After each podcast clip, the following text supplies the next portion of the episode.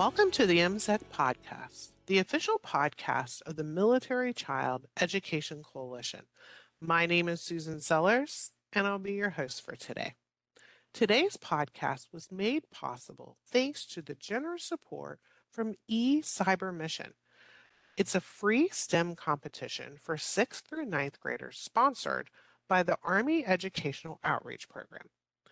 Joining me today is Carrie Dieleman, and we're going to be chatting about STEM opportunities for our students and how these opportunities can lead to a future outside the classroom.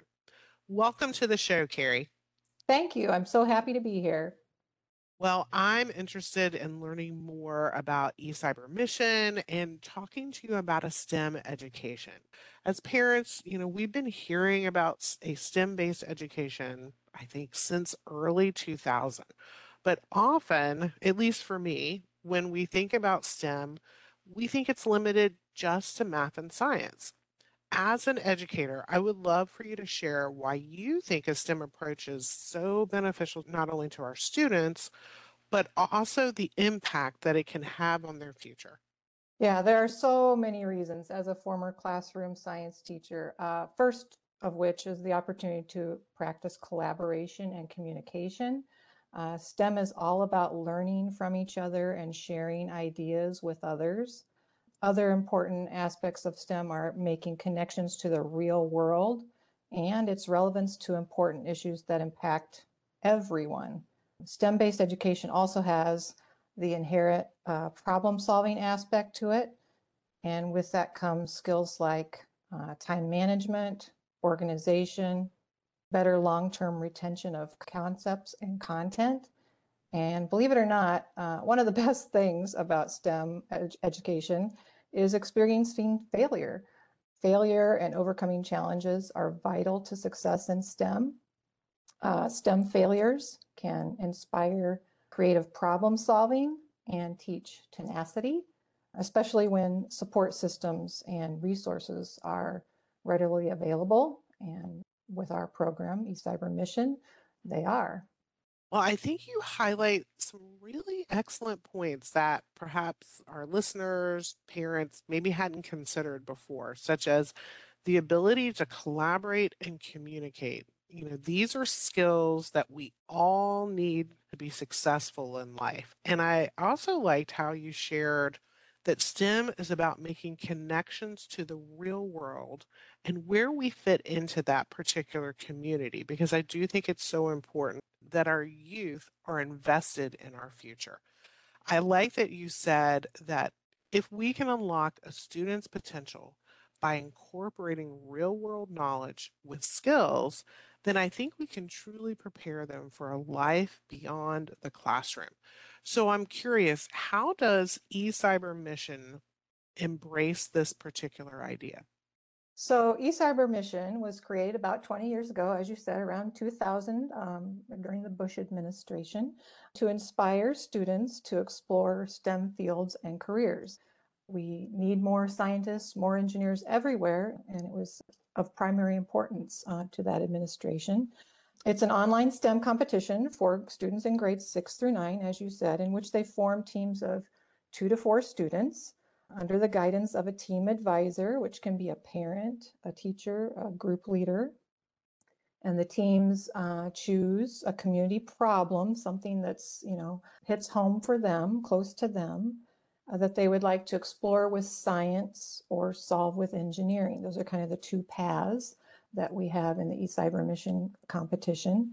Uh, the primary goal of the program is to inspire students to connect with their communities and to make a difference. So, kind of, uh, you know, gives them a chance to get out there and see what science and engineering can do for their communities. Uh, the program is sponsored by the Army Educational Outreach Program, and it's administered by NSTA, the National Science Teaching Association. Well, I appreciate that the program focuses on a local community problem. I think for our military kids, this would be a great chance for them to maybe learn about an area that they recently relocated to, or maybe even an area that they're going to be moving to. And I was reading some of the problems that the 2022 winners focused on their mission, and they were really interesting. You know, for example, deer vehicle accidents and the impact of the disappearance of bees. Yes, absolutely. Uh, particularly our sixth and ninth grade winning national winning teams uh, focused on a problem that affected them personally. With the Busy Bee Tech, uh, grade nine uh, from New Jersey, uh, they uh, had a, a beehive that the school took care of. And during the pandemic, it experienced colony collapse. And so they developed a model to optimize the efficacy and efficiency of their smart beehive system uh, while identifying the most important sensors to monitor colony health. So that was something that they experienced during the pandemic at their school, um, and they wanted to find a solution. Uh, and that was uh, led them to be a national uh, winning team. Uh, the other one that you mentioned uh, was our grade six national winner, Oh Deer, Team Oh Deer, um, created a device uh, called the Steer Deer Clear uh, that used variable light and sound signals to deter deer from entering roadways. They had had a family member that had experienced a deer car accident, was, was not hurt seriously, but it definitely hit home for them and they wanted to try to find a way to prevent deer vehicle accidents in their area, which was heavily populated by deer in Jackson, Mississippi. So those were two great examples just recently of award-winning teams. And the experiences they, they had at our national event were truly life-changing for some. The, um, in particular, the grade six team had been monitoring their progress during the week of the national event and got pretty close to most of the team, the four team members and their team advisors. And uh, when they were called up on the stage, this was a live streamed event, and there was an audience, a live audience as well. But I was up on stage handing out the awards and uh, kind of behind the MC. And one of the 11, 12 year old boys uh, came up on stage, and instead of turning to face the audience, he turned around and there were tears streaming down his face, and he came up and hugged me right there on stage. So that was definitely something that I could tell was a life changing event for him. Oh, what a wonderful experience, not only for that team, but also for yourself. I think it is a testament to how much you have invested in this particular program. And what I'd like for you to share now is what about this program resonates with you? Yeah, so many things. Um, the opportunity to interact with STEM professionals is one, um, many of which work for the military and Army labs. And so the students have an opportunity when they register as a team eh, uh, through eCyber Mission uh, to interact uh, through with the mentors through Cyber Guide live chats and message boards, online message boards that are monitored by our team. Our national finalists, as I said, get to experience Department of Defense Day lab activities. And from a STEM education perspective, uh, eCyber Mission supports phenomenon-based learning, which is a big buzzword in education, and directly aligns with the Next Generation Science Standards, which schools, districts, and educators, those are kind of their guidelines that they use. Perhaps more valuable is the potential for the social emotional learning aspect. It helps students, uh, eCyber Mission helps students learn to work as a team uh, and connect with their community, as we said, and make friends, find their tribe, find the group that makes them feel, you know, like they can go out and do things and make changes in the world. So participation in eCyber Mission provides those opportunities for students to find their unique passions and voices while working with their peers to help them find the same. For myself personally, coming from the classroom as a science educator, I think uh, what resonates with me in particular is uh, giving students the chance to see how STEM can affect everybody. It can be uh, life changing. It can they can have an impact on other people and on the world. And it's hard to see that when you're in a classroom. But eCyber Mission gives them a chance to use, you know, use their ideas, use their skills, develop their skills so that they can see, hey, uh, I might have a have a path here uh, as a STEM professional. Uh, one of the uh, stories I learned last summer at the national event was one of our team advisors had a daughter who participated in eCyber Mission uh, many, many years ago and wasn't really into the STEM or into the science. She was more art, English, which which is a good thing as well. But when she participated in eCyber Mission as a team, on a team, she right there decided, hey, I'm going to go into STEM and is today an engineer. And when I talked to the team advisor this past summer I, and learned that story, that was you know one of kind of one of the things that is exactly uh, the goal of eCyber Mission. Well, I think that's amazing because I do think it's so important to introduce our students to as many career paths as possible, particularly ones maybe that they're not familiar with or maybe they don't feel comfortable in even as you shared you know this one student thought she was heavy into arts and um, english and then can't you know realize that stem encompasses so many elements um, beyond the math and science because i think the more career opportunities we can expose our children to the more then they can truly connect with what they want to do after high school. What elements of eCyber Mission do you think would be important for our listeners to understand? So eCyber Mission is open and completely free to all students, regardless of military affiliation.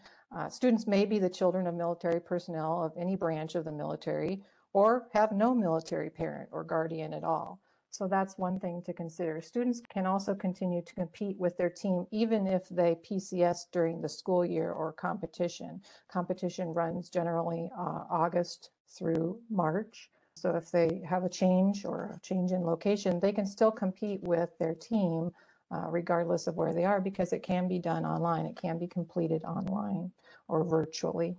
Uh, students can also participate from any school in the US, including home schools or DoDEA school worldwide. Uh, so those are all things to consider. The mission folder that they complete for eCyber Mission for the competition is completed online and judged virtually online by volunteers. So it's something that um, that's something to keep in mind. They don't have to necessarily be face to face with their team members. Um, so I like some of the things that you highlighted. Though the program is designed for any student, I appreciate that it actually takes into consideration the ever transitioning military student. You know, so often our kids are moving mid year or perhaps you know during a move they're really limited in terms of what they can participate in as a result of that relocation or for some of our military kids that are following a different academic path such as as you shared homeschooling or even maybe a private school. I like that program takes into consideration all the elements that could possibly impact a military student in terms of their participation Absolutely. And one of the other things I didn't mention is that the teams can be mixed grade levels. I mentioned that that's sixth through ninth graders, but if a sixth grader wants to be on a team with a ninth grader or an eighth grader, that is totally fine. Uh, they would just compete at the higher grade level in terms of competing. But that's something, you know, you can have mixed teams. Uh, so also teams have competed from Germany, Italy, Korea, all over the world eCyber Mission provides ample resources to support the students and the team advisors, videos, lesson plans, uh, interactions with STEM professionals, as I said, no matter where they are, because it's all done pretty much online virtually. The other thing I didn't mention is that mini grant funding is available uh, to fund project materials for the team and for the team advisors' time and professional development as well. So that's something to check in if interested. Uh, given that we are a U.S. Army sponsored program, it's important that we meet the unique educational needs of military students and we want to support them along their journeys. As we wrap up, any final thoughts or final suggestions for our listeners? Yeah, so uh, in particular for military families, I think it's important to keep in mind that eCyber Mission, uh, the team advisors can be, they have to be an adult, 21 or older, but they can be a parent, they can be a group leader, they can be, you know, just a neighbor or somebody within the community that wants to help students discover or explore the possibilities for STEM and help them develop their particular interests, uh, career or otherwise. So I think that's something important to keep in mind.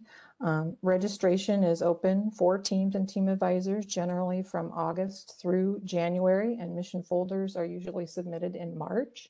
Teams can start their project actually in April of the preceding year, so they can try to you know, do things over the summer, whenever there is time. So that's something to keep in mind. And families can get together and participate as well. Carrie, I want to thank you so much for coming on the show to chat with me. It truly was a pleasure. It's one of the great things about this job is that I'm always learning something new. Yes, thank you for the opportunity. I appreciate talking with you. For our listeners, we are going to include several links in the show's notes that are going to provide information about this web-based opportunity. We'd like to thank again eCyber Mission for supporting today's episode. You've been listening to the MCEC podcast, the official podcast of the Military Child Education Coalition. Until next time, live a great story.